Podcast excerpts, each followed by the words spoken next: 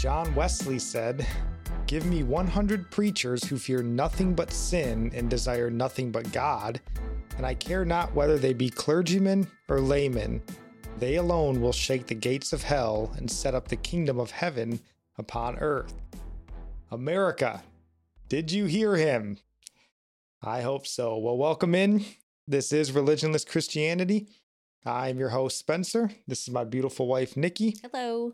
And this is the podcast. If you're new here, um, you know, we do our best every week to help Christians live a life that's pleasing to God and sort of navigate this ever increasingly secular and religionless world.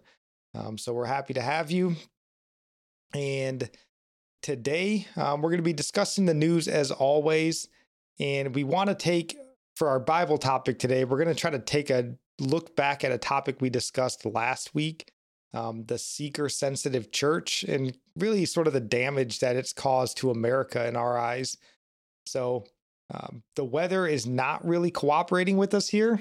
We were sold a bill of goods here that we were moving to the Sunshine State. is what we were told.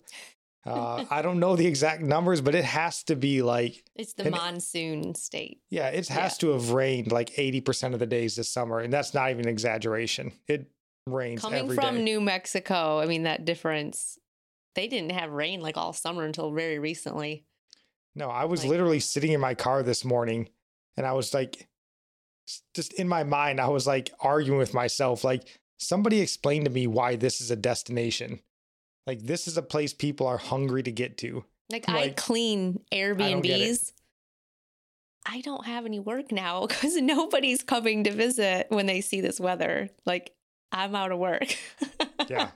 It's miserable, but pray for us. I know there's worse places you can be in the in the world and I guess a little bit of rain isn't that bad except that we record this podcast because we're brilliant in a room with a skylight. So when it rains, it's very challenging to record this podcast. So we're hoping that it holds out. Um, if it doesn't, you know, we'll pick up where we left off and uh, try to finish this. But um, yeah, we're we're gonna make do mm-hmm. the best mm-hmm. we can. So, um, yeah. Before we get into the actual episode and everything, though, is there anything you would like to say? Um, I don't really have any prayer requests. You have a prayer request? I do, yeah. So I have mentioned to you guys in the past a young man whose name is Josiah. He is one of the guys that uh, I had met when when he was in jail. He was in the Bible study and he's gotten out of jail. He's been out of jail now for, I guess, a couple months, doing really good. Um, but he's just had some prior legal issues that have been drummed back up that he thought were behind him. And it looks like he may be um, getting incarcerated again. So just keep him in your prayers. Um, first and foremost, that his, you know, spirit would not falter, you know, with more bad news but you know that he would find favor and um, favor with the judge and uh, all of that. But um, yeah, just keep Josiah in your prayers. And another prayer, um, not really a prayer, I guess, just a request. So, uh, you guys know I've mentioned before I'm a student at the Master's Seminary, and they just had this really cool opportunity um, open up not really an opportunity, it's for everybody, but there's a conference in October um, that we would really like to get to. And that's what we're going to try to plan on doing. Just pray for us that God would make a way for me and Nickie to get out to LA and um, have our sort of spirits enriched um, with this conference out there. And um, yeah, just, you know, make a way for us that we can get ourselves out there and if you feel at all like contributing, um, you can see we got our nice matching shirts on here. You can go pick up a shirt. Links are in the show notes. Or if you'd rather just uh, straight up support the show, we got some links down there. You can go buy yourself some good Christian books on one of our affiliate links, and we would certainly appreciate that. Um, but that is all the prayer requests that I have. So um, before we start rolling into um, the news and all that, let's make sure we get um, what we need to get addressed here. Cardinal Contingency Solutions, you guys know them, you hear about them every week. Go give them a call. Don't be uh, caught with your pants down, as I like to say. unprepared in this crazy world that we live in. Cardinal Contingency Solutions can get you right in a myriad of ways. All you got to do is reach out to them. And then also, we're members of the Christian podcast community. And uh, I got this down here Doctrine Matters. I'm trying to reach out and connect with this fella, Stephen Dew, and try to see if we can't bring him on the podcast and do a little interview. I listened to a show that he had um, down here on Christi- uh, Christians and politics. And, you know, it was kind of right up our alley. So I thought maybe we'd bring him on here and discuss that and just, you know, see uh, if that produces anything worth listening to, which I imagine it would. So um, be on the lookout for that. We're reaching out to him there. Um, all right. We have come to that point in the show. You guys know it. Gird your loins, um, steel up your soul, I guess, and prepare as we get ready for our weekly trek through the valley of the shadow of death. We take a look at the news of the week. And boy, was there some news this week. Um, there really wasn't anything overly big, I don't suppose, but just, you know, a lot of stuff that was like, you know, eye roll kind of stuff. Yeah, so yeah. I was like, what's the word? if you want to roll or read this first headline, honey. Libs of TikTok shares video of individual who uses God as a pronoun. God is me validating my agenderness. Or is it odd genderness? Whatever. It doesn't make a difference. So, yeah, this first story here, we just wanted to kind of, you know, plumb the depths of insanity that this nation you know has delved into in regards to the gender madness and what we've allowed this to take root. You not want to use TikTok. I know we use TikTok, but you're like, don't let your kids. oh, don't ever let your kids on TikTok. But libs of Man. TikTok, sad. Sweet, so with the sweet Mary. libs of TikTok, it's like a thing, like a hashtag or.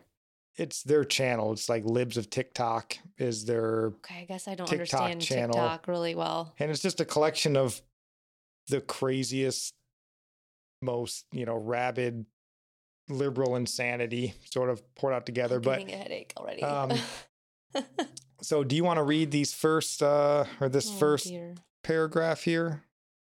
It says, God is me validating my agenderness. The person noted in the video before going on to state, I don't view myself as a God. I'm an atheist. I don't believe in gods. The individual claimed not to have a gender and said that it's like I'm existing as well as not existing at the same time. God. And I am a being, but also not a being like God. Sorry. Is there more to read? No. No, thankfully, which is I don't even don't know, how to read that right. well, I don't know what she thinks of Uh. God because God always exists. That is sort of an attribute of Like, God. how do you try to explain God to someone when She's you like, don't "I'm believe in existing God? and not existing like God. No, God exists. My goodness. That's kind of why he's God. So, um, but this story, you know, it's eye opening for sure. It's ludicrous. I mean, there's probably no um, end to the, I guess, uh, things you could say about this, but I do think that this might be as close, or at least as close as we've been for the gender, um, I don't know, the gender crazy in this country to just come right out and say, my gender is an idol. You know, Mhm. she's basically saying, my gender has made me like a god. I mean, she's essentially saying, my gender is my idol. I worship my gender. is. We've talked about that before, how it's your main identity. And we identify first as Christians. They identify first as a gender pronoun. Their self is the Right, idol, really. It's their- like, address me as what I say, and I am what I say. Yeah. And this is what we talked about back in June with the whole homosexual pride month.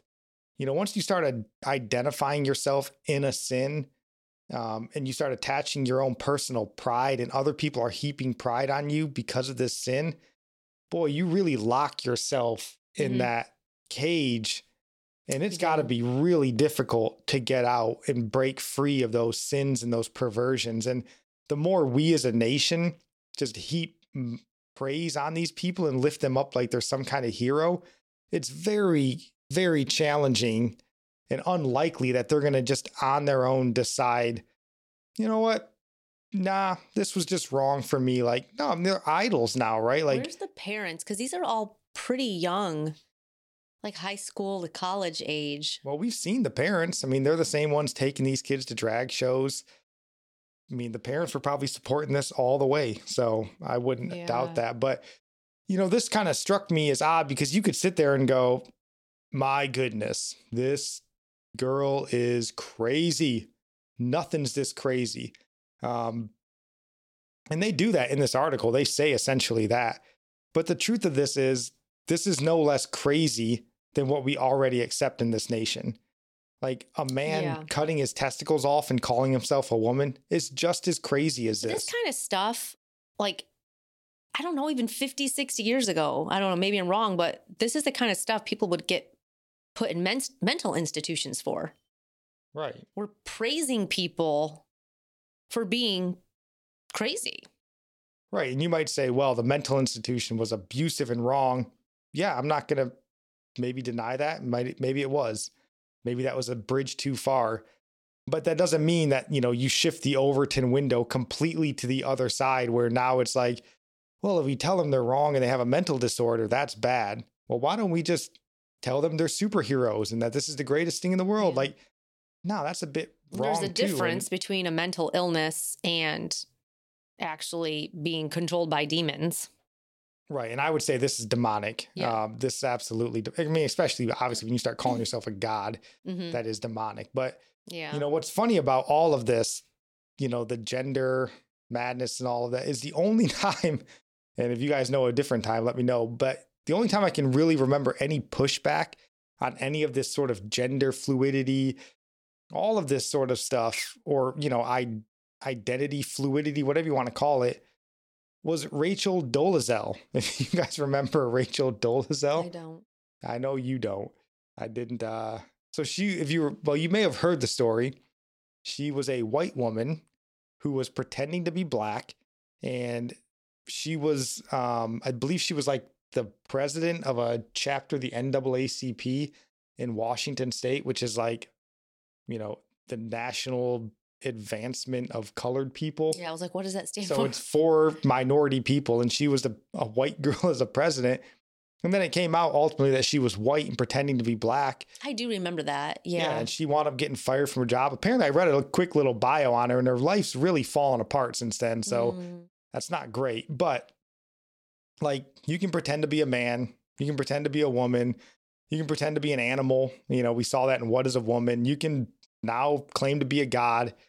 But somehow, if you pretend to be black, just a bridge too far. Nobody is putting up with can't that. touch that. Like Rachel Dolezal is probably sitting there like, what happened? I know. Like we got men dressed up as women that are four star admirals in the United States. And she's like, I just wore like cornrows and told people I was black because I kind of looked black. Not good enough. So maybe the solution to this, the whole national depravity, you know, I- just a thought, you know, is you get like an overwhelming number of white Christian male Trump voters that just claim they're black females, like LGBTQ members, and just try to force the system to accept it. Like you might just break the system that way because there's no way they'd stand for it. And, um, you know, that that could be an option, right? Force their hand. Play their game. Now, Yeah. of course, we as good Christian, godly men and women here on Religionless Christianity would never condone such a thing or advocate for such a thing. Yeah. Christians should stand for the truth and all that. Just an idea, just a thought. It's just so, a funny thought. Um, yeah, definitely some craziness there. So, probably the biggest story of the week, though, came uh, from the White House. So, I'm sure you guys have heard about this, but President Biden, and uh, he's announced, as you can see up there, student loan um, debt forgiveness. If you want to read just those two paragraphs. President Joe Biden's student loan plan is a potential game changer for Americans drowning in debt. And yet, the impact on the economy at large is likely to be so tiny that it will be hard to measure. Biden announced Wednesday that his administration will forgive $10,000 for borrowers who make less than $125,000 per year. Low income borrowers who went to college on Pell Grants will, re- will receive up to $20,000 in student loan forgiveness. Yep. So that was kind of the big story of the week there. Um, it's got everybody all hot and bothered. But the two things that I just wanted to point out here um, is first, try not to work yourself into a frenzy over this. Um, there's at least talks that I've heard that this is unconstitutional. And, you know, even Nancy Pelosi previously, though she seems to have changed her tune, um, she had made note that this was unconstitutional, that it had to be passed by Congress. So, um, if this bothers you, I would say just wait and see what happens with this. Um, but then, secondly, and I can't help but see this as really anything, you know, more than just an attempt by our antichrist overlords to really drive a wedge between us, you know, as citizens. Because $10,000, while it's a lot of money to some, really isn't that much in the scheme of student loans. Um, and I've seen differing reports on this when I looked, but you know, the average school loan debt per student is like somewhere around like 28 to 30 to 40,000 dollars, you know, per student. So um, it's a it, a little chunk of change there, but um, it's not world changing, I guess. So, um, but the damage that this causes, really, by you know driving Americans to despise Americans, that's going to be the far more devastating, um, I guess, casualty here of this ten thousand dollar loan forgiveness. Um, and in my opinion, you know, it's just a power play. It's divide and conquer. So we as Christians, um, you know, we have to be conscientious of that. Um, and we really have to fight against that in our own hearts, you know, not mm-hmm. to let this bother us un, you know, unduly, I guess. Um, because $10,000 student loan forgiveness, you know, that's not really the biggest problem. I think, you know, with this whole really student loan payoff thing. I mean, our education system in America is a problem. Uh, I was an Air Force recruiter for a few years, and it's almost like kids are indoctrinated into this mentality. You know, it's like you go to high school, go to college, get a career. It's like that is what you do if you want to be successful in America. And the kids are taught it from a very early age. You know, basically, when, as soon as you start going to school, it's, oh, what do you want to be when you grow up? And, you know, what school do you want to go to? And then you get into middle school and into high school, and it just starts ramping up.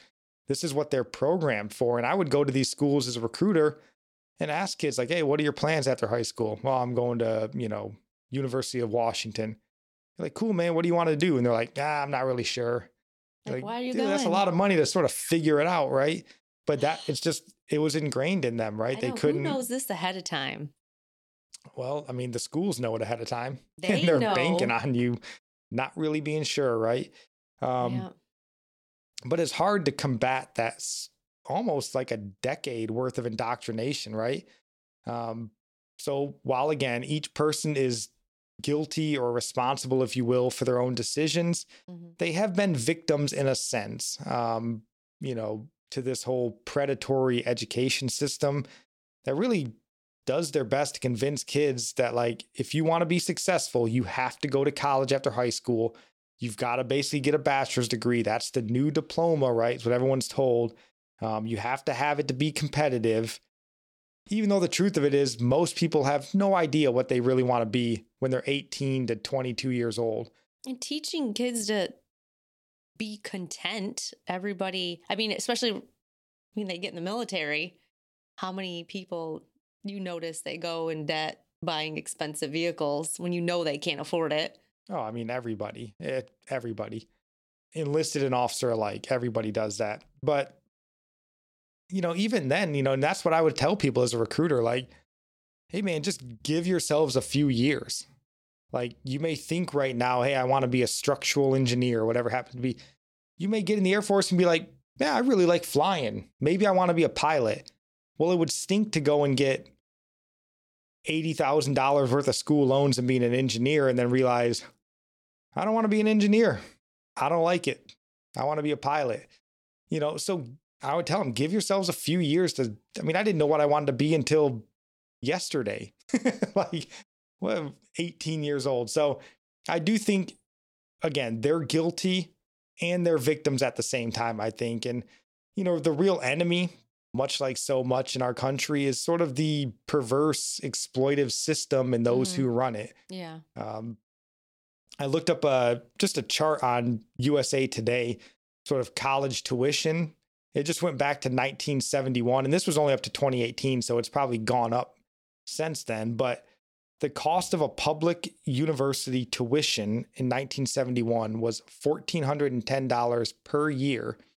So even adjusted for inflation, that's only $8,700 per year, is what it would cost.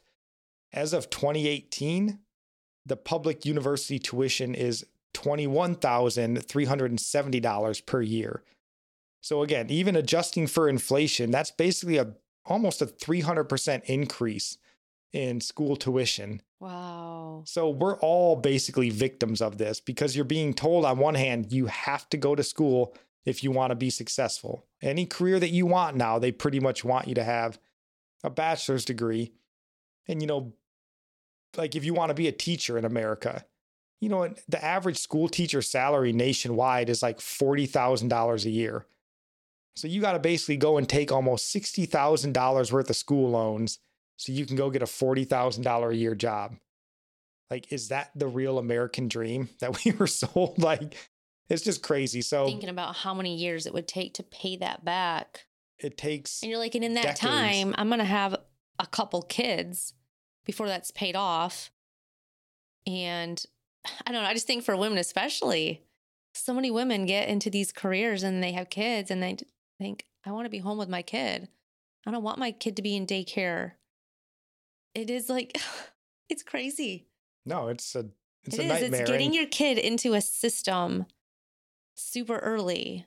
And you got to keep that career. That career is your identity.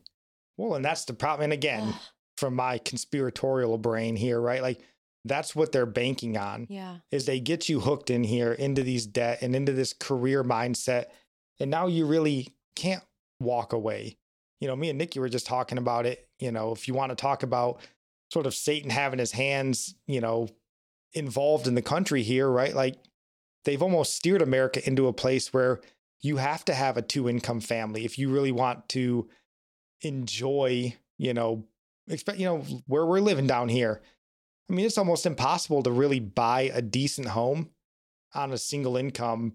And I don't make, I'm not rich, certainly, but I make a decent living in the Air Force after 17 years. But like, not, not down here. I mean, you're talking like a two bedroom house, you know, so they're almost making you go down this route. But then, yeah, they, and I've heard plenty of studies and a lot smarter people than myself talk about how, you know, they're specifically trying to drive us into a debt culture. They're doing their best to get you into a debt lifestyle early on.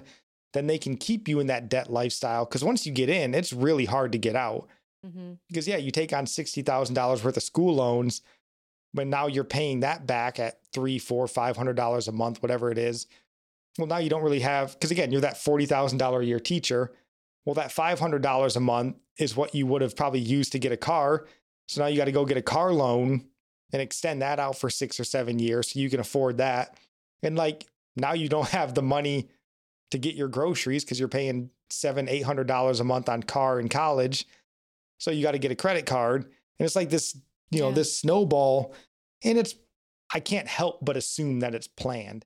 Right. So again, doesn't mean it's right, but I'm saying, you know, try not to pull your hair out thinking these, you know, these darn millennials are getting out scot free. Like, and nobody's making it out of this place scot free, as wicked as our nation's Mm-mm. become. So, um, yeah, just, you know, hold, uh, I guess, hold yourself for a little bit, see how this plays out. But then again, just realize we're all basically victims in this predatory environment we live in and pray that the Lord breaks and humbles those who are uh, leading us into this perverse uh, and exploitive system that we live in.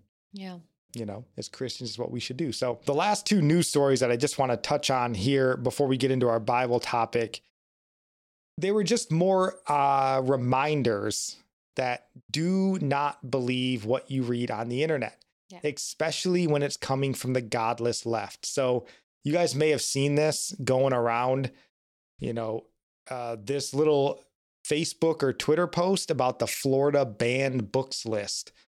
Um, it might have come out in different variations, but there were things like 1984 was on there, you know, To Kill a Mockingbird, and people were all in uproar. Oh, Ron DeSantis, that fascist pig, how dare him? You know, the liberals were pulling their hair out. You know, we even had family blasting us with this. And like with everything, you're like, there's no way this is true, right? There's no way that Ron DeSantis is banning 1984. He was like, realizes we're living in true. 1984. right. He's aware. Um, but like everything, you know, give it a little bit of time. That's what this story says. It comes out here. Oh, the uh, the teachers union president who um, who posted that. Yeah, it was wrong. It was fabricated, made up. But it got its job done, right? Got everybody worked up, got everybody freaking out about Florida and these fascist dictators down here. So It's so ridiculous. and the second story was just like this, kind of came right on its heels. I think Thursday it sort of broke, and you may have seen it. It was Ben Shapiro. You know, he came out and he made a tweet about, you know, here's an idea. You know, maybe people that take out loans should pay them out or pay them off on their own. And then somebody responded to his tweet, and it was something like, oh, you know, here's Ben. It was like a Ben Shapiro sort of school loan document that showed that Ben Shapiro owed $20,000 in school loans and he had like $21,000 um, uh, forgiven or something to that effect. People were like, oh, is this uh, same Ben Shapiro? Basically saying he's a hypocrite, um, which don't really care about Ben Shapiro too much right here. But it came out that this was just another dude named Ben Shapiro. No. And Ben Shapiro responded was like, why don't you do your homework? Like, that's not my school loan. It's just Oh. another. So they put some dude named Ben Shapiro on blast that he owed 20 grand school loans. But again, it's just two good reminders. We've told you guys over and over and over again do not believe the godless left. Whatever they're saying, if your standard is, I'm going to assume they're lying, you're going to be right 90% of the time. You know, a broke clock's right twice a day, they always say. So, Yeah. the godless left may stumble into the truth accidentally. But whenever you see stuff like this, the Florida banned books list, just go, there's no way that's true. I know. And you're most likely correct, right? So I just thought those were two funny stories that uh, it's kind of interesting they came out in the same day. Oh, look at this Ben Shapiro, this rat bum owes money. And some dude's like, where'd they get my school loan information? I'm trying to pay it off like poor old Ben Shapiro. Funny. Um, but yeah, just with all this stuff, man, give it time. You know, the left will prove that they're lying. President Biden, the school loan forgiveness may not go through, but if it does, you know, try not to hate anybody. We're all getting raked over the coals financially here. Um, so just because somebody not might not be getting raked as hard as you did, I don't know. Don't let that be a reason to burn bridges or ruin friendships or, you know, anything like that. You know, yeah. that would be my advice here. So, do you have anything on these stories before we dive into our Bible topic? Nope. Alrighty then. Bible topic. So, um, as we mentioned, we were going to talk about youth ministry. We may get to that eventually, but you know, the world keeps moving and these old stories just become old pretty fast. And um, I saw this story here on Christian Broadcast Network News, I think is what it's called. Um, do you want to read that headline, honey? Revival or we die. Why America needs another great awakening. Yep. And you can just read these two paragraphs here. From the nation's capital to the harvest fields in the Midwest, Christians have been crying out to God for spiritual renewal in America. Some believe the nation sits on the brink of collapse, with the only hope being a visitation of God's power and presence. Revival or we die, Dr. Michael Brown told CBN News. That's where we have to get. You have to get to a place where you can't live any longer without visitation. It could be personal, personal revival where you know there must be a breakthrough. So I think I've heard of Dr. Michael Brown, I think is what his name was. I think he Mhm. writes for the Christian Post. I think he's like an opinion writer, Oh, something for the Christian Post. Could be a different guy, but um yeah, you know, like I'm not a scholar on great awakenings in this country or around the world and um you know, awakening may not even be a word that's that you like. It might not be the right word. Um, you know, you might not be comfortable with it. You know, maybe something like spiritual resurgence, um, feel like- revival. everybody's in such a deep sleep. Just like a little awakening. Or is it a shaking? yeah, I mean, it feels like a Like, great awakening is something that's needed. awaken somebody that easy. And it's like, we're so, like, who's getting awakened? Like, what is it going to take? What is this revival? Can you really compare what we need today with revivals or awakenings in the past? No, and, and that's why this story stuck out so much to me. Um, because, you know, whatever words you want to use for it, resurgence, revival, awakening, or something different, um, I think the sense is the same. You know, like we aren't going to be electing ourselves out of this mess. No. And that's what gets me so frustrated is to see men and women who profess faith in Christ, but like all their hopes, and all their fears are tied up in election cycles every Mhm. four years. And that's such foolishness. Like both parties have contributed to us getting to where we are today. Is that going to help these genderless TikTokers? Yeah. Yeah. Is, is the right political party in office going to help her realize she's not a god? It no, is God is going to take that. Like, yeah. we're fighting demonic forces here. Um, so, yeah, I think the church here needs a spiritual awakening in many respects. Um, Mhm. And I think it's the church and the individual believers that are really holding this nation back um, or Yeah. holding the nation from having a great awakening back. It's Right. really the, The- believers. the church can have an impact. I don't think we're going to take a whole nation. I don't think that's possible. I don't think that's in the Bible.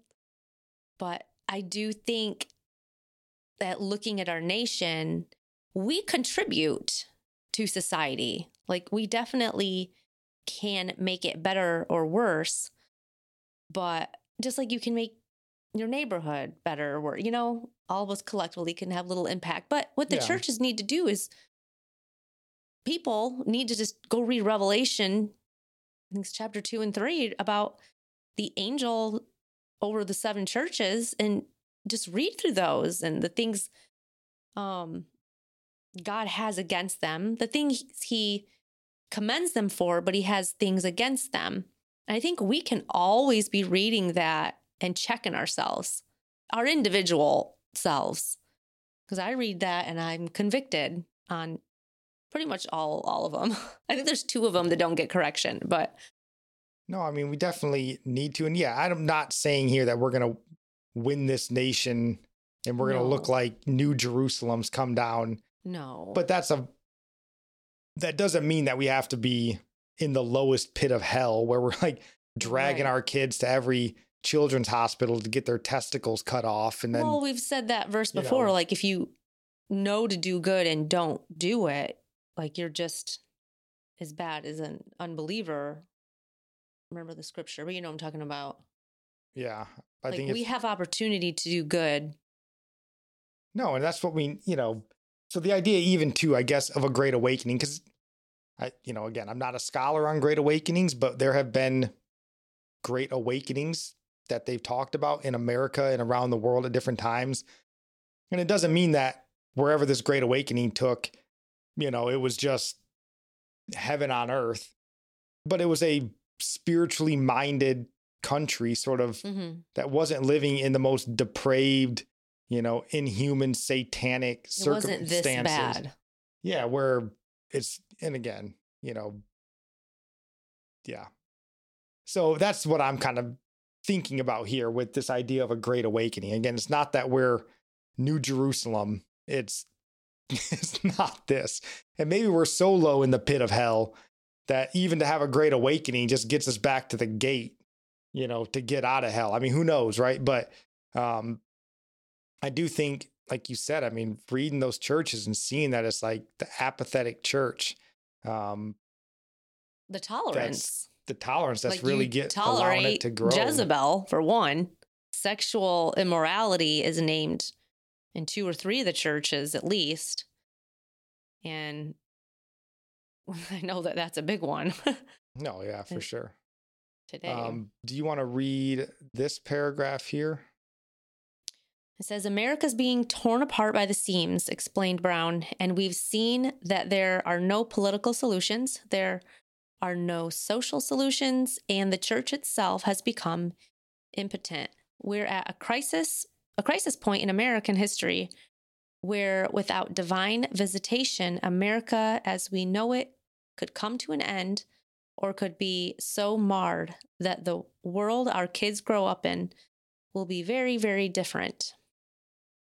Yeah, and I mean, this that. is essentially what we've been saying on this show for a year and a half, right? Basically summed up in a few sentences. It's, you know, the problem with the church is it's like we're almost that snake eating its own tail, right? like, Yeah. um, like you said, we've become impotent in so many respects here, um, and it's a travesty. Yeah, I think the goal isn't to save America. That's not the end goal. Um cuz that this is putting the health of a nation before caring about the spiritual health of individuals. Like we want people to turn to God. So American like do we want people to turn to God? Just just so America can be blessed. And that's that's not what we want.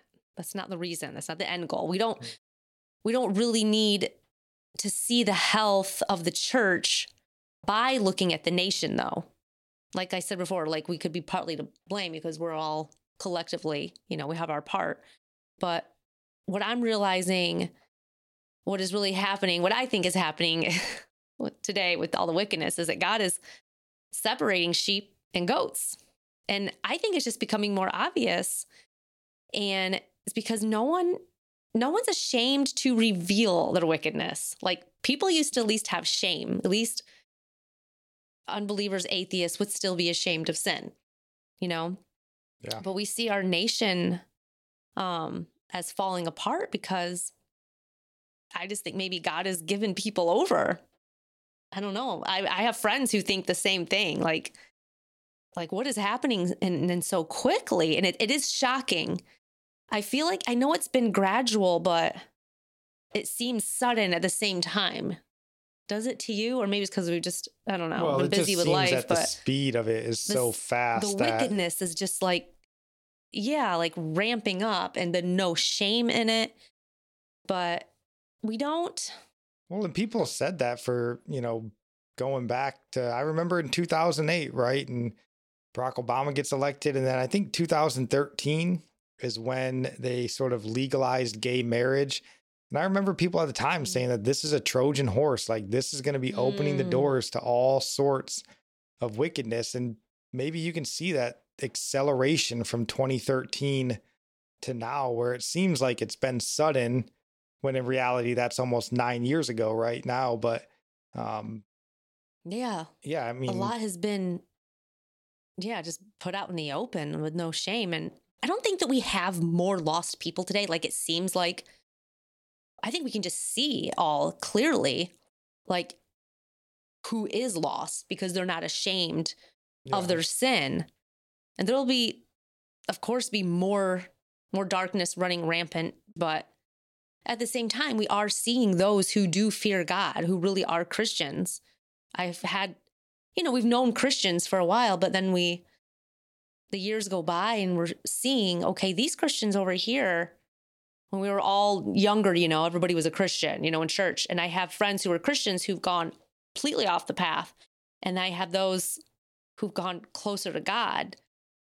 Like there is a separation, even in the church. They're either Yeah. not fearing God at all, just denying him, or they're like, no, I fear him more now than ever, but I love him more. No, I think, and that's why it's become so important, you know, for us, but I think for a lot of people that are sensing this, right, is to sort of determine what we believe. You know, we've Mhm. talked about this before. What do you believe? Where's your line?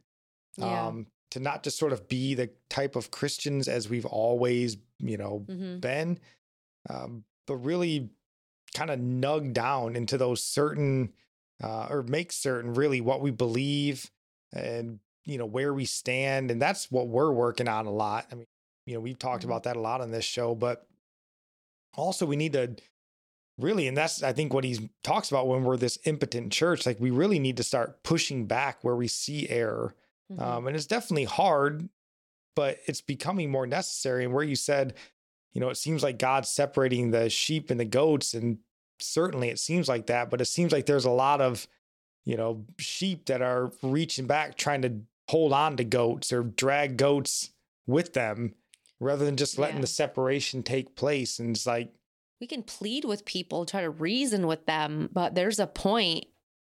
What was the scripture we were talking about at church before where he says, I do not say, pray for them. Like, maybe we can, I don't know, discuss that another time. But there's a point where you're like, they've walked away. Right. I think John mentions in First John, maybe you know, certain sins where he's like, don't even pray for them. Um, yeah, I, I mean, who knows what that sin? He doesn't identify what that sin is necessarily, but I mean, it should be a certain point where we are more concerned about pleasing God and standing with Christ than the people here on this earth around us. Like at some point, yeah, I mean, we certainly want to outreach and evangelize and do all of that.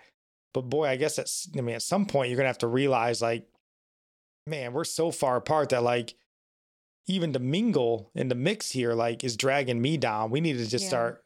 And really, I mean, we're supposed to be defining those lines so that they see something different in us Right. that hopefully spurs them to desire something higher and something better. Yeah, they need to see the difference. Yeah. They do.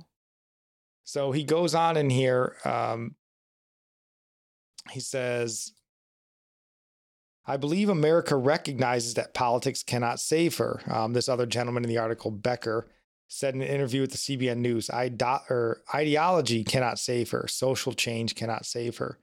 Only the gospel of the Lord Jesus Christ. Right. Um, and again, you know, we sort of touched on this same idea really last week um, in an article that we looked at from Lifeway Research.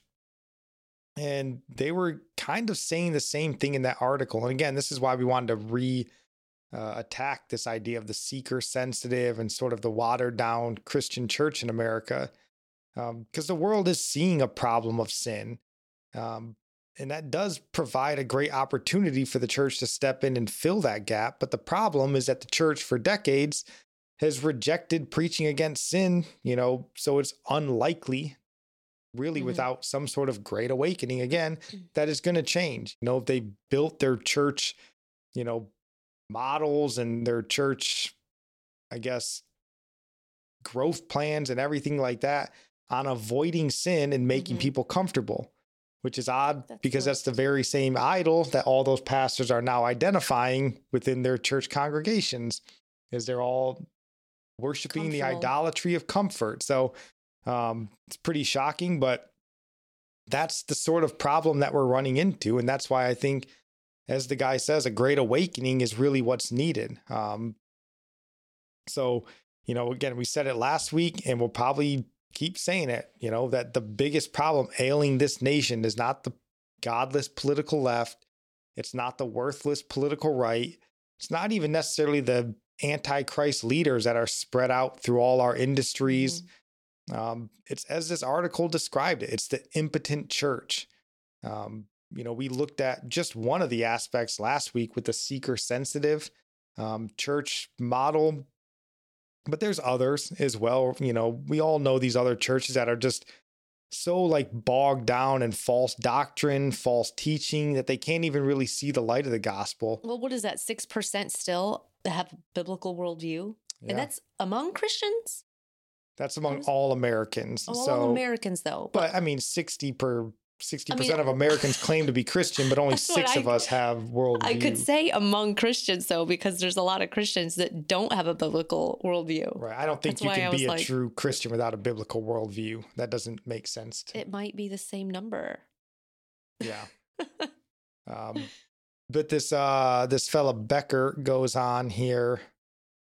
Uh, let me see. He says,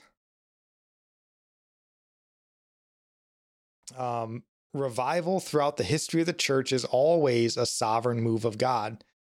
It says no man can, in essence, make it happen. It is supernatural. And so, what we desperately need to do is cry out to God. That's what Psalms 85 says Revive us, O Lord.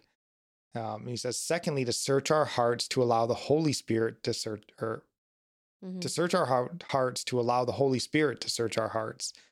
mhm. Um, and this is most certainly true. Uh, but again, another problem is I think a lot of Christians see this as sort of a non substantive solution, really.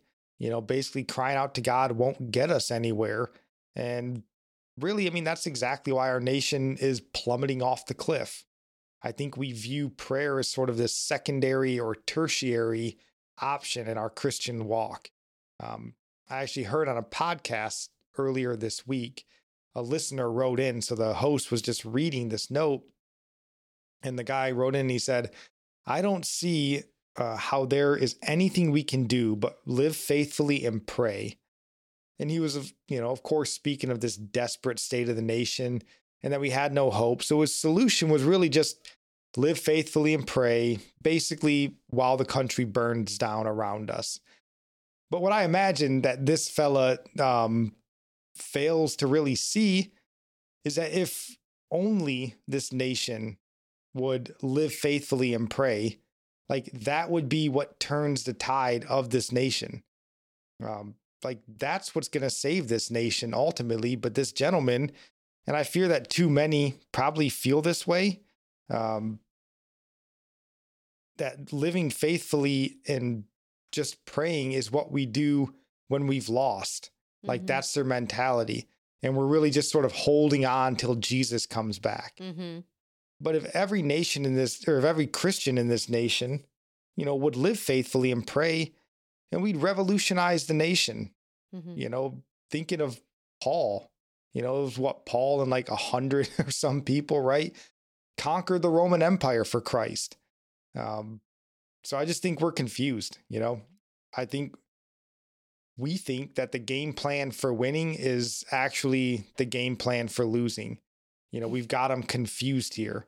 And I think, again, that's why the nation's in trouble. We view a life of faithfulness to God and prayer as like, well, I guess there's nothing else to do. Let's just be faithful and pray and wait till the Lord comes Like you're a. Christian, but you are an American, and God has given you um, certain powers as a citizen.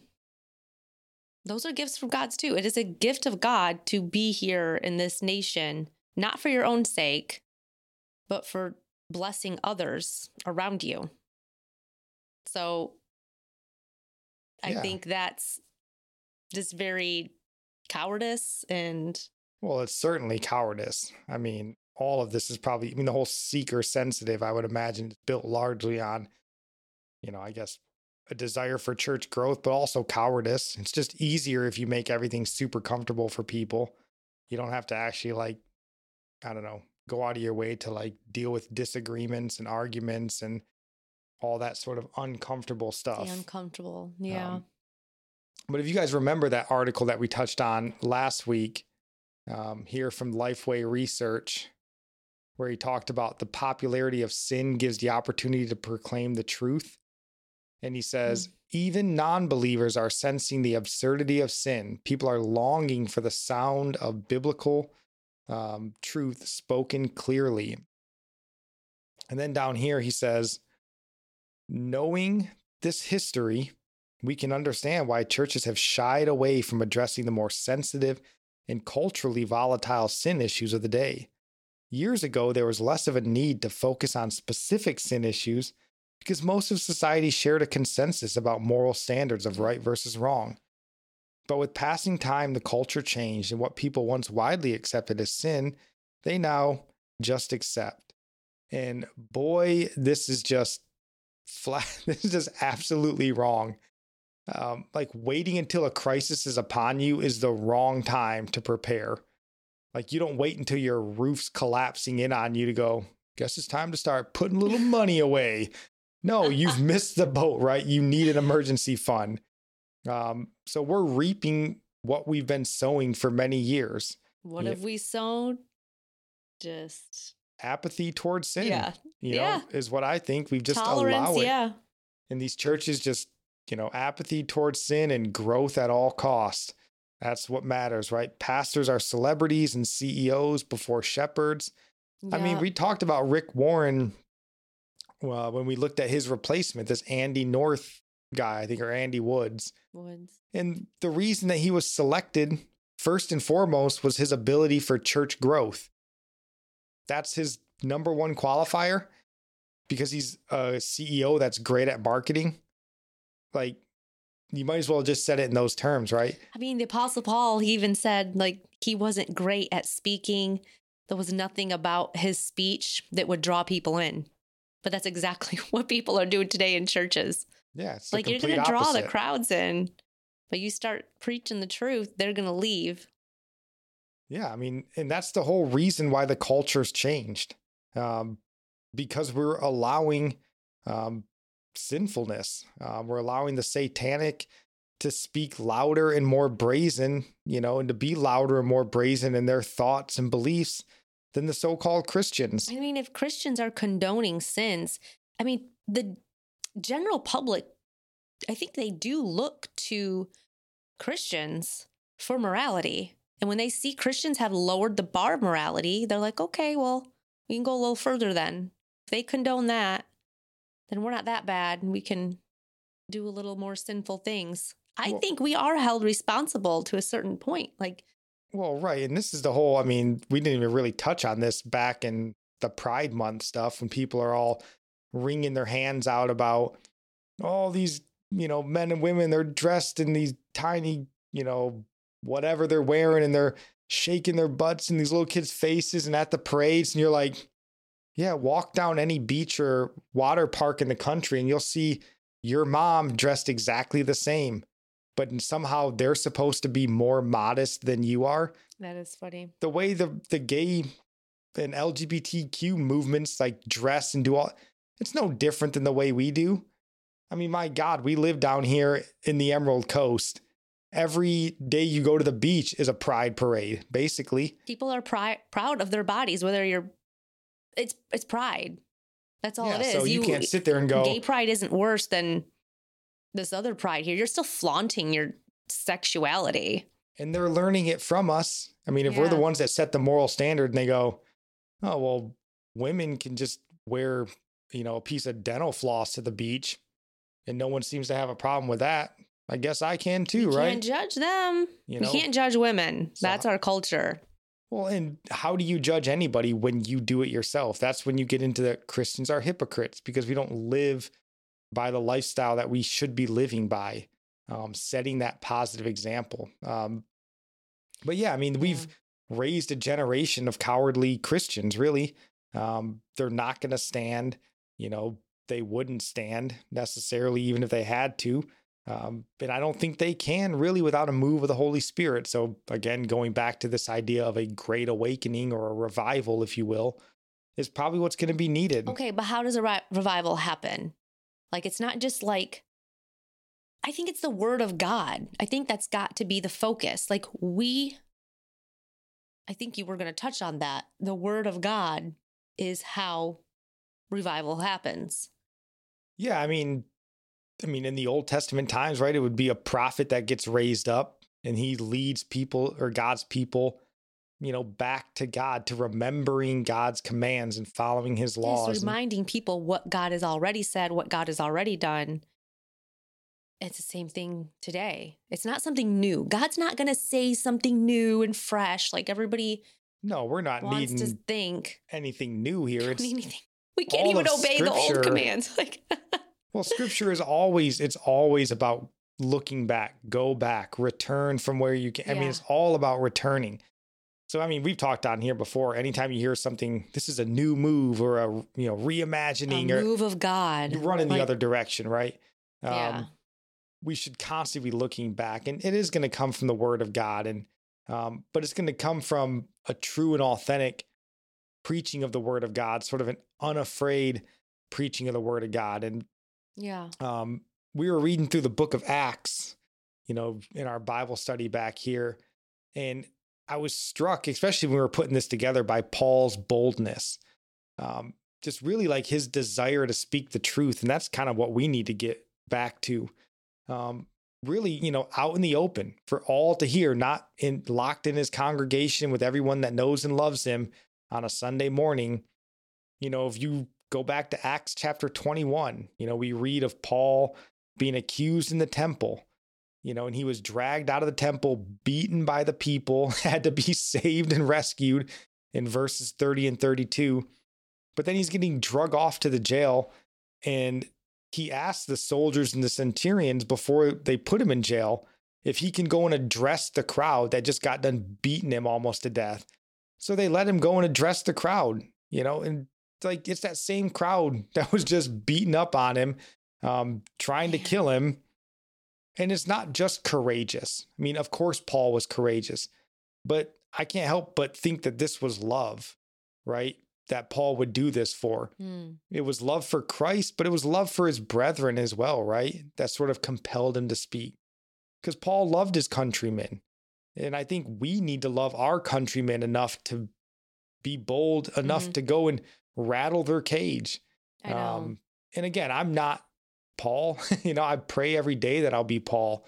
False teachers and hair. But I mean, they get attacked all the time. You know, that's some of their harshest criticism comes from so-called brothers and sisters in the faith. So you got to expect that, but you can't shy away and you can't be, you know, knocked off your um, mission, I guess, because somebody speaks harshly. Paul's being beaten, but out of love and compassion, not just for Christ, but for them. I mean, he wanted to see the Jews accept Jesus. Um, he goes back and speaks, you know, and we see this other Mhm. times, right? He gets beaten and stoned and walks back into the city, right? Um, a desire to speak the truth and whatever happens, happens, right? I know. Like you care. We care more about people think of us. Like, can you imagine if people like physically hurt you? Yeah, and I mean, no one's going to physically hurt us today. I mean, it may get there, but again, we're talking about churches that, by and large, are so afraid of confrontation that they won't even really address sin. Odds that they're going to get out and fist fight you are pretty slim. but maybe that'd be a good thing if you actually got one of these like seeker sensitive churches so worked up they punched you. You'd be like, "Yeah, come alive, dude. Let's do this." Like got your blood flowing. That's what I'm talking about. You know, it might even be a good thing. So, um, but Mm, you go to uh First Corinthians, um, chapter ten, verses one through six, um, and see what Paul says there. He says, uh, he says, "I, Paul, myself, entreat you by the meekness and gentleness of Christ." I, who am humble when face to face with you, but bold toward you when I am away. I do love the way Paul sort of, uh, you know, takes it to people, even in his writings. I think could- that's how we are, though. Well, We're you- more bold, like online, talking with somebody than face to face. We're like, I love them so much. well, in here with Paul, they were wrong. They assumed he was sort of cowardly face to face, and that's what he's addressing. He's like, "Oh, but I'm a bold when I'm away from you, right?" And then he says in or in verse two, "I beg of you that when I am present, I may not have to show you boldness with such confidence as I count on showing against some who suspect us or suspect us of walking according to the flesh." For though we walk in the flesh, we are not waging war according to the flesh. For the weapons of our warfare are not of the flesh, but, uh, but have divine power to destroy strongholds.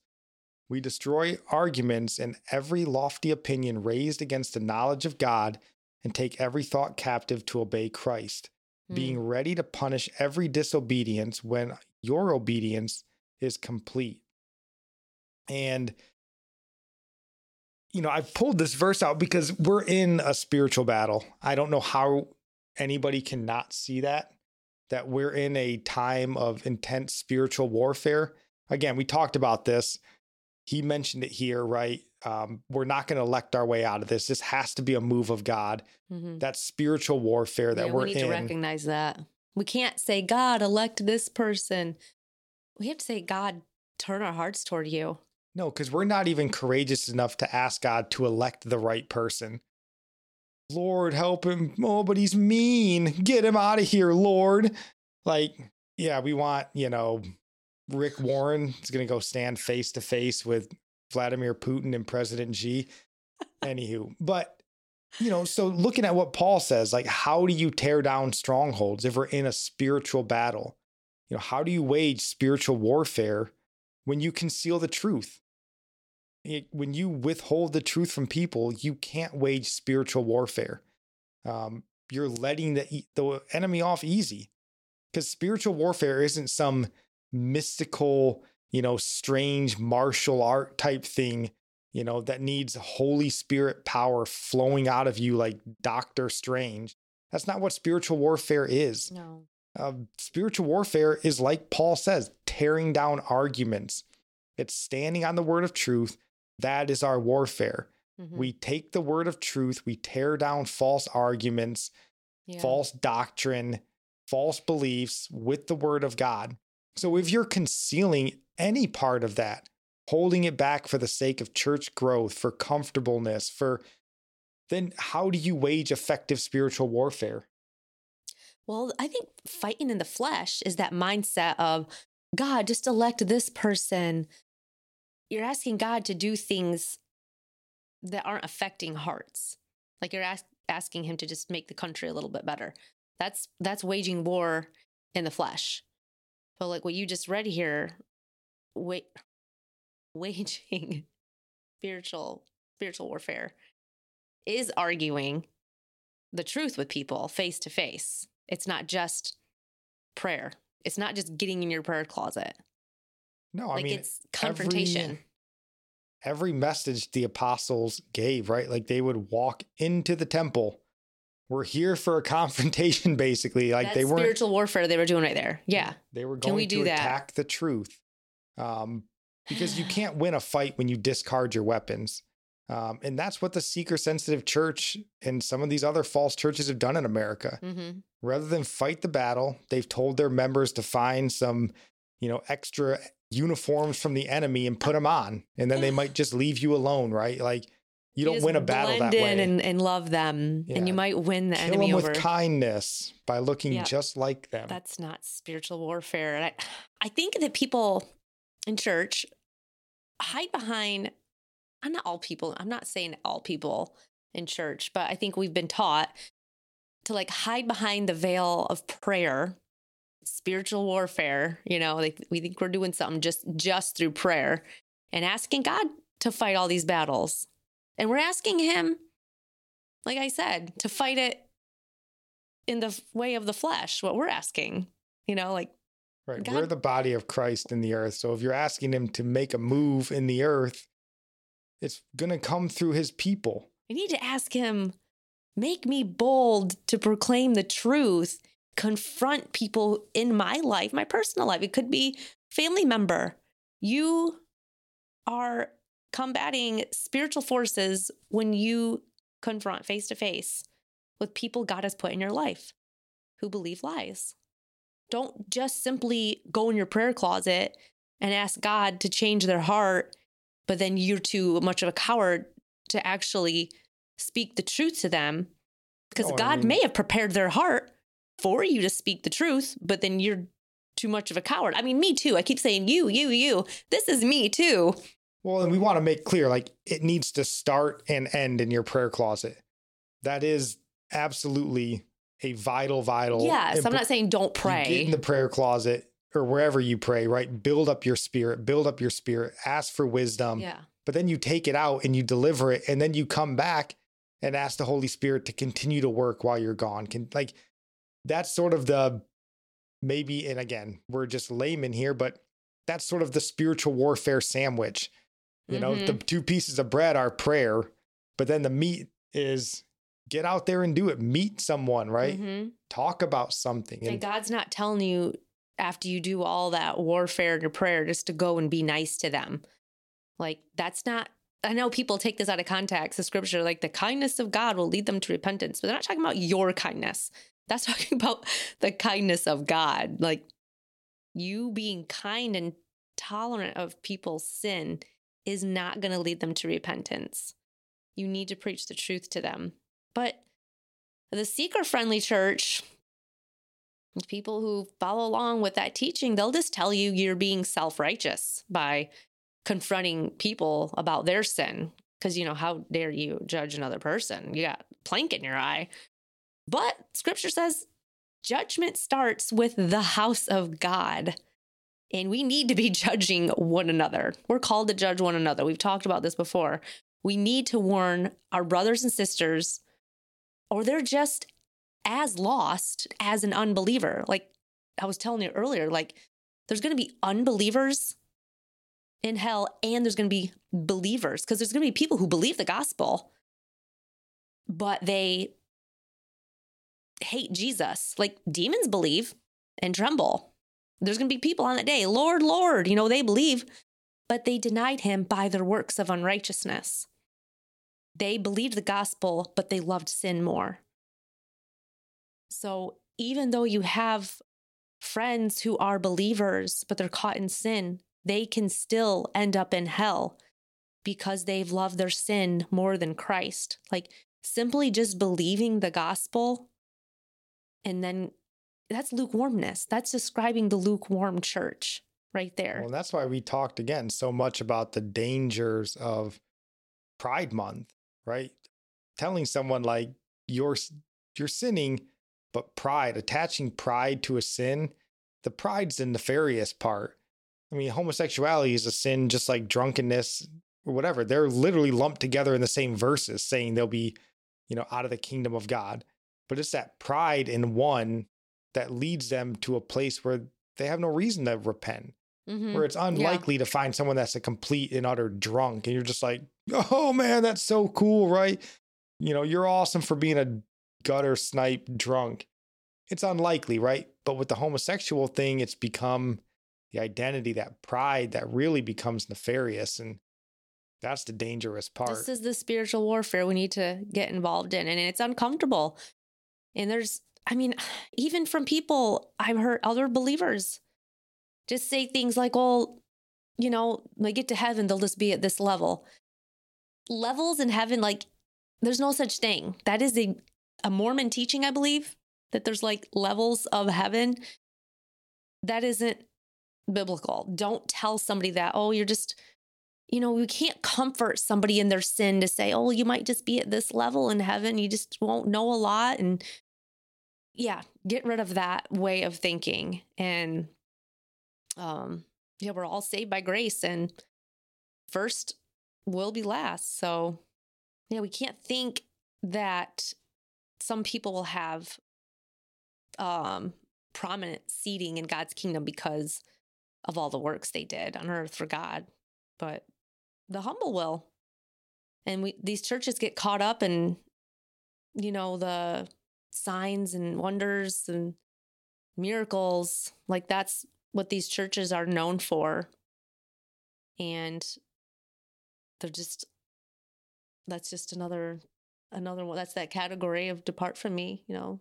Those Right, who it's said, Lord, Lord, but I did all this. people won't you know get to heaven that have not lived the most righteous lives of course hmm you know we're not anyone to say who will or won't get there but your message and preaching should be that you know work out your salvation with fear and trembling yeah you know that should be sort of what you're driving them to you know we used to have this talk in the military right the reason why basic training was so rigid and um, really so hard to get through. And I mean, a lot of times they teach you 90% of the stuff you do in basic training is stuff you'll never do in the real military.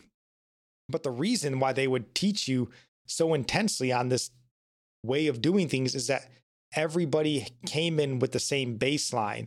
So that mm-hmm. even when you really fell away, most people didn't fall away so far because everybody started at the same starting line.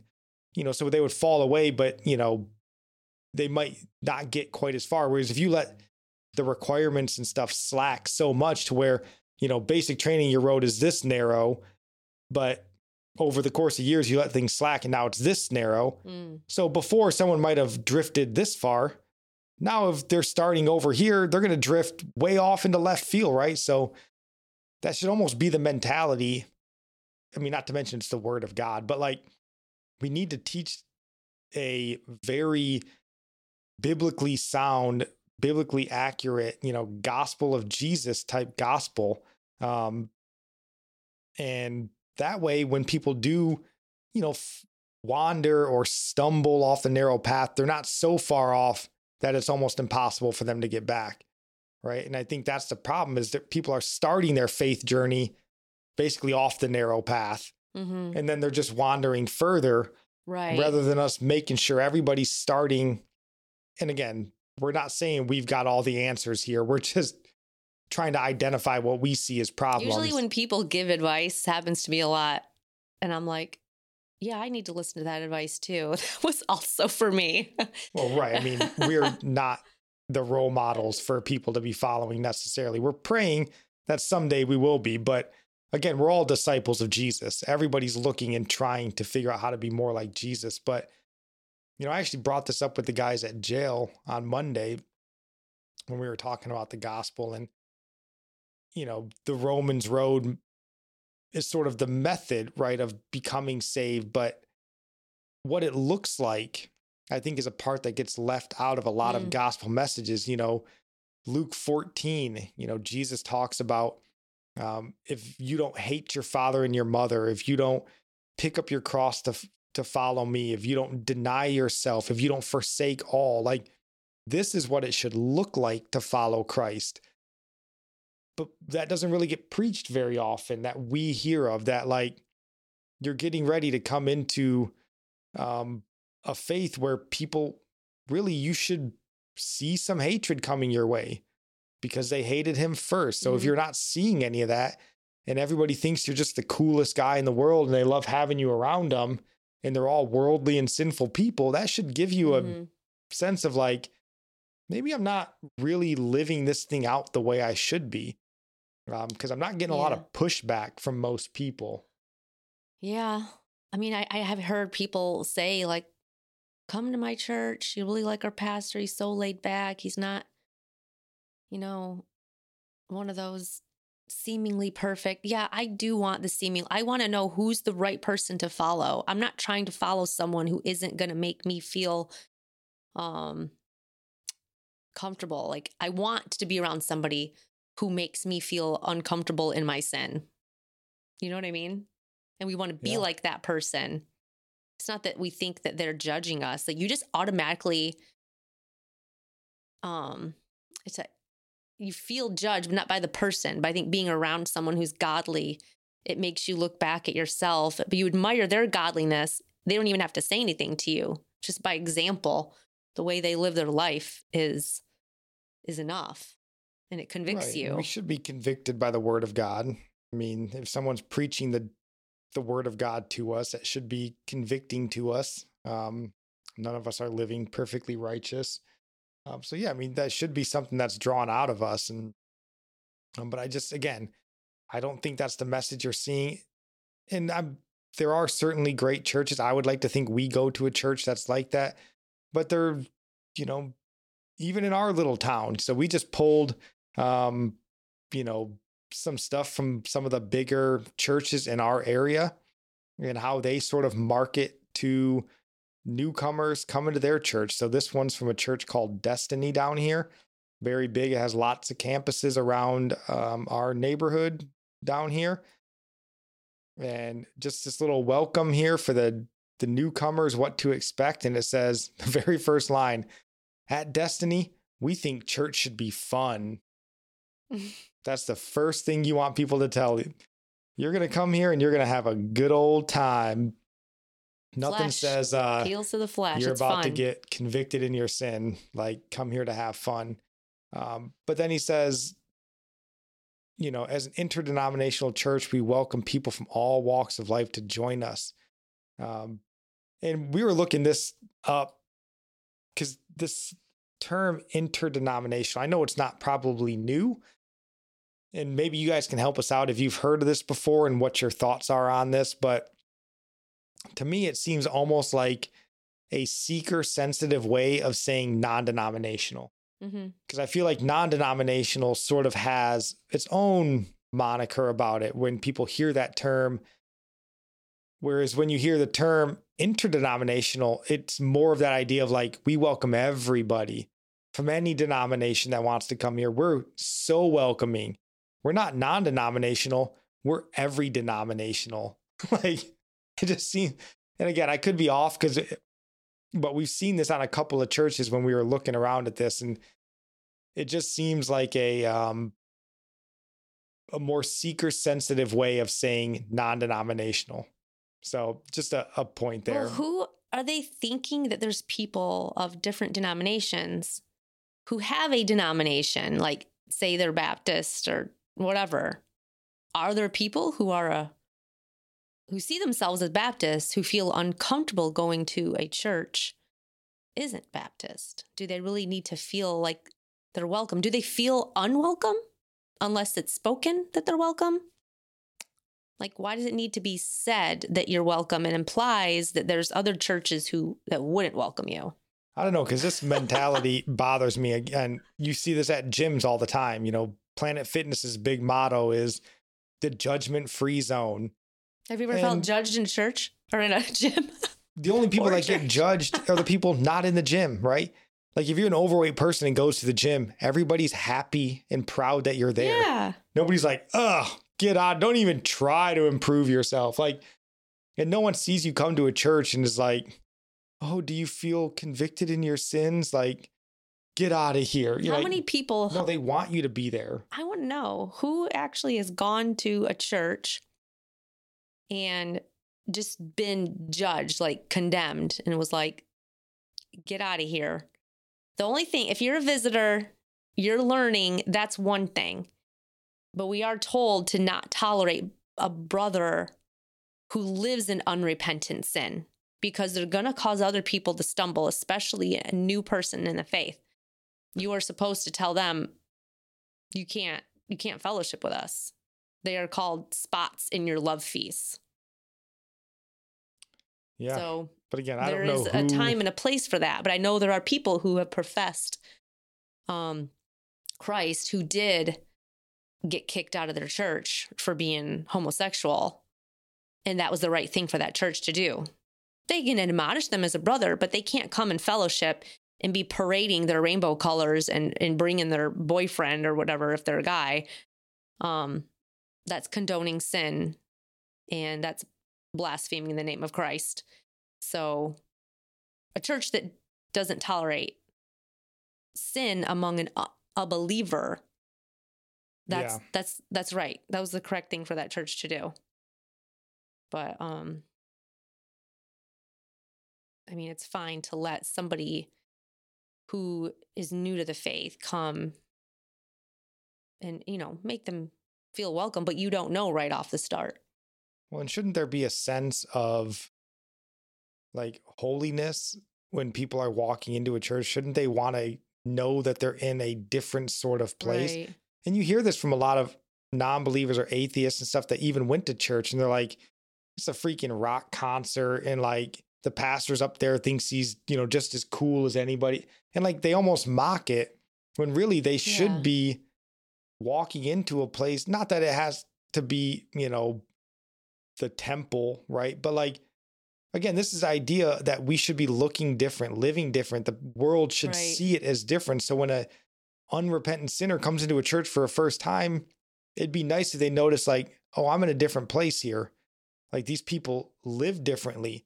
This may be something that I want to do. This is the way I would like Mhm. to live instead of being like, oh, this is just like what I do right now. Yeah. Like I was just at a concert last week that sounded just like this. mm-hmm. So yeah, I'm pretty comfortable with that. It's just it's a very bizarre. When you have to market your style of worship to get people to come to your church, very modern, contemporary, upbeat. Come on. That is a thing people care about. They go, I used to be that way.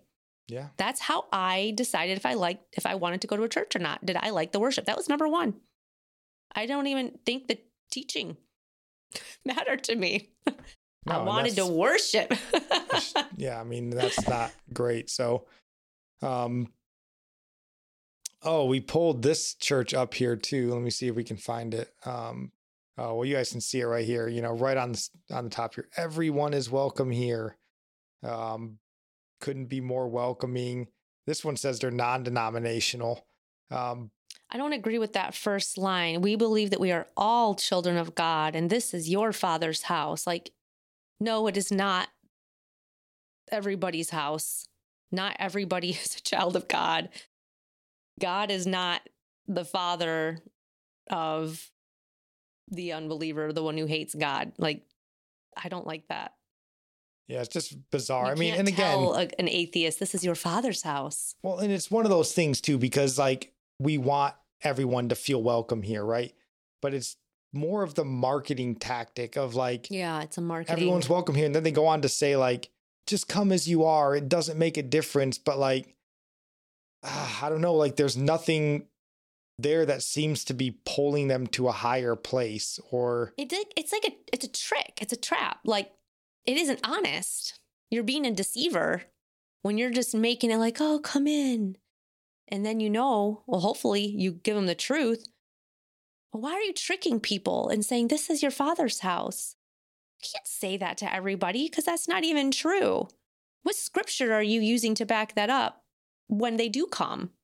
Give me proof. Show me the scripture that this is God is my father too, although I don't even believe he exists in this It's all that very statement. strange. You're just getting them in and it is that whole thing like just just love on them. Let's just uh, that isn't what people need. This the church has been tolerant of sin and being loving for decades and look where it's got us. It doesn't work. right. We keep saying, you know, the churches keep getting bigger and our spiritual um our spiritual state keeps getting worse. Right. So something's got to be wrong, You're right? ashamed of the truth of the gospel, is what it is. And I just think when you Just- market that way, you're breeding again that culture of comfortableness. Yes. Just come as you are, be who you are. Whoever you are is welcome here. Yeah. Which again, we want people to come, but we don't want you to be who you are. we want you to come here and be who God wants you to be. We want you to come to a higher place. We want you to leave your old life of sin behind. right. Um, but that's probably not a message that sells. But again, they should be walking into a place that seems different, that makes them feel different, looks different, is noticeably different. Because if a sinner feels comfortable in your church, your church is very worldly. Um, the sinner should feel uncomfortable in your church. They should be noticing godliness, a reverence for God's name. Um, they need to know there's a difference in the people here. And I'm on holy ground, and it's going to cause him to look inward instead of laying back in comfort and being treated like a VIP guest. Yeah. And I mean, there's probably different ways to do that. Like, you don't want to go to the extreme where you're a Roman Catholic church and it's just all sort of pomp and stuff. yeah. But there should be a certain, yeah, I mean, I think you guys understand what we're trying to say, hopefully. So, um, just those are just two churches around here that we sort of know that are seem, you know, to be more in that welcoming spirit.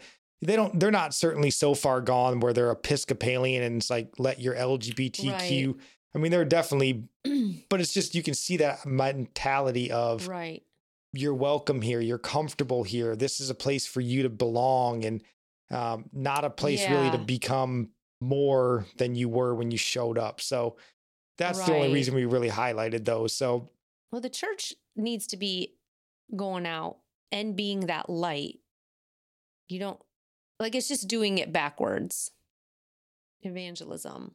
well, we've talked about that plenty of times. The church is not an outreach ministry. Outreach ministry is outreach ministry. And Yeah, you, really you go out and be the light. You don't just bring in unconverted people into your church. If you're preaching the gospel to them, they should be converted before they co- come to your church. But if you're just inviting sinners, enticing sinners to come into your church by appealing to their flesh, you got your church is full of cowards. If you're only just bringing sinners in and they were too afraid to ever share the gospel with them, like I, I just hope, like that's just what I'm thinking. I'm not saying that's what people are doing, but how could it be any different? no, and it is what people are doing because we've done it. that's how yeah. we did church Yeah. for so long. Was like, hey, well, do you want to just come to church with me on like Maybe- Easter? Maybe It's- pastor can convince them. Maybe he'll share the gospel and you know, and that's a it is a coward's way out. Um, but it's also a lazy way out too, right? It's- because yeah. pastors aren't alleviated from outreach.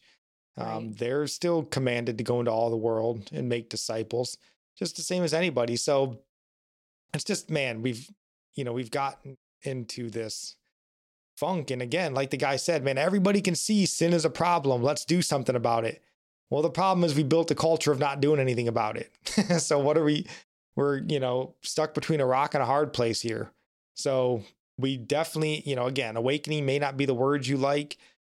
And we talked about, we're not talking about the whole nation needs to be full of apostles walking around, the most spiritual men in the world, but that's a far cry from where we are, where we're in this, you know, satanic stronghold here. Uh, we don't certainly have to stay here. So that's more what our hope is. And I mean, Mhm. we're praying that we can be a catalyst for that, you know, because we need a lot of prayer and a lot of encouragement and a lot Yeah. of, you know, help from the Holy Spirit to become these people we want to be. And um, we're hoping that this podcast can be a little bit of that for us. You know, it's definitely gives us some boldness and um, helps us there, but we want to take it beyond these microphones and cameras, right? So yes. um, do you have any final thoughts on anything we talked about before we get to our sermon recommendation? I just think focusing on um fighting spiritual battles um is being bold and preaching the truth. Just remember it isn't just praying and warring in the spirit. It's warring face to face with those members of your family, your friends, with the word of God that you need to know. That is how you're going to tear down the strongholds in their life by preaching the truth, preaching from the word of God. What does God say? And this is the way to life. This is the way to salvation to tear down the strongholds, but share the gospel. Don't leave them hopeless. I know we talk about sin a lot. Yeah. You have to have the bad news before you have the good news, or the good news isn't good news. well, right. I mean, I guess, yeah, I mean, I guess a good rule of thumb is, you know, if you ever are dealing with somebody and you feel like I should tell them this, but they're not going to like it, that should be a good indicator of like, anyway. am I am I withholding the truth? Am I giving ground in this spiritual battle?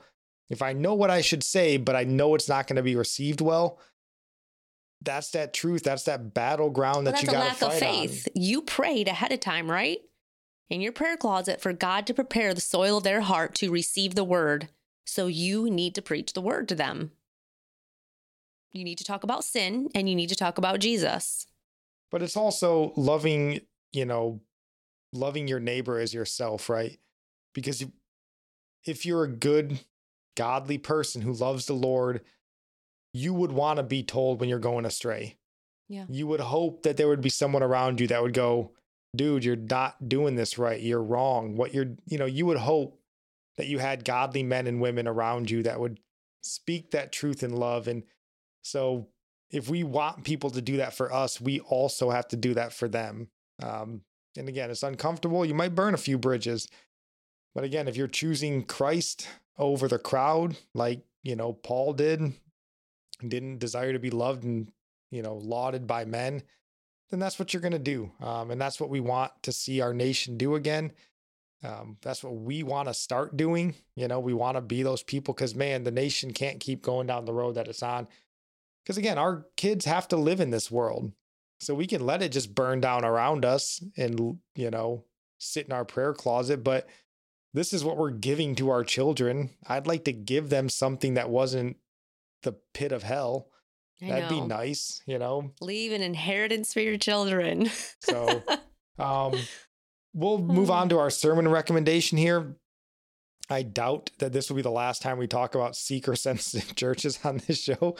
Uh, hopefully it will, because hopefully tomorrow we're going to wake up and it's going to be a great awakening sweeping across the nation because of the Religionless Christianity podcast. So, um, our sermon recommendation here comes from a podcast called the MacArthur Center Podcast.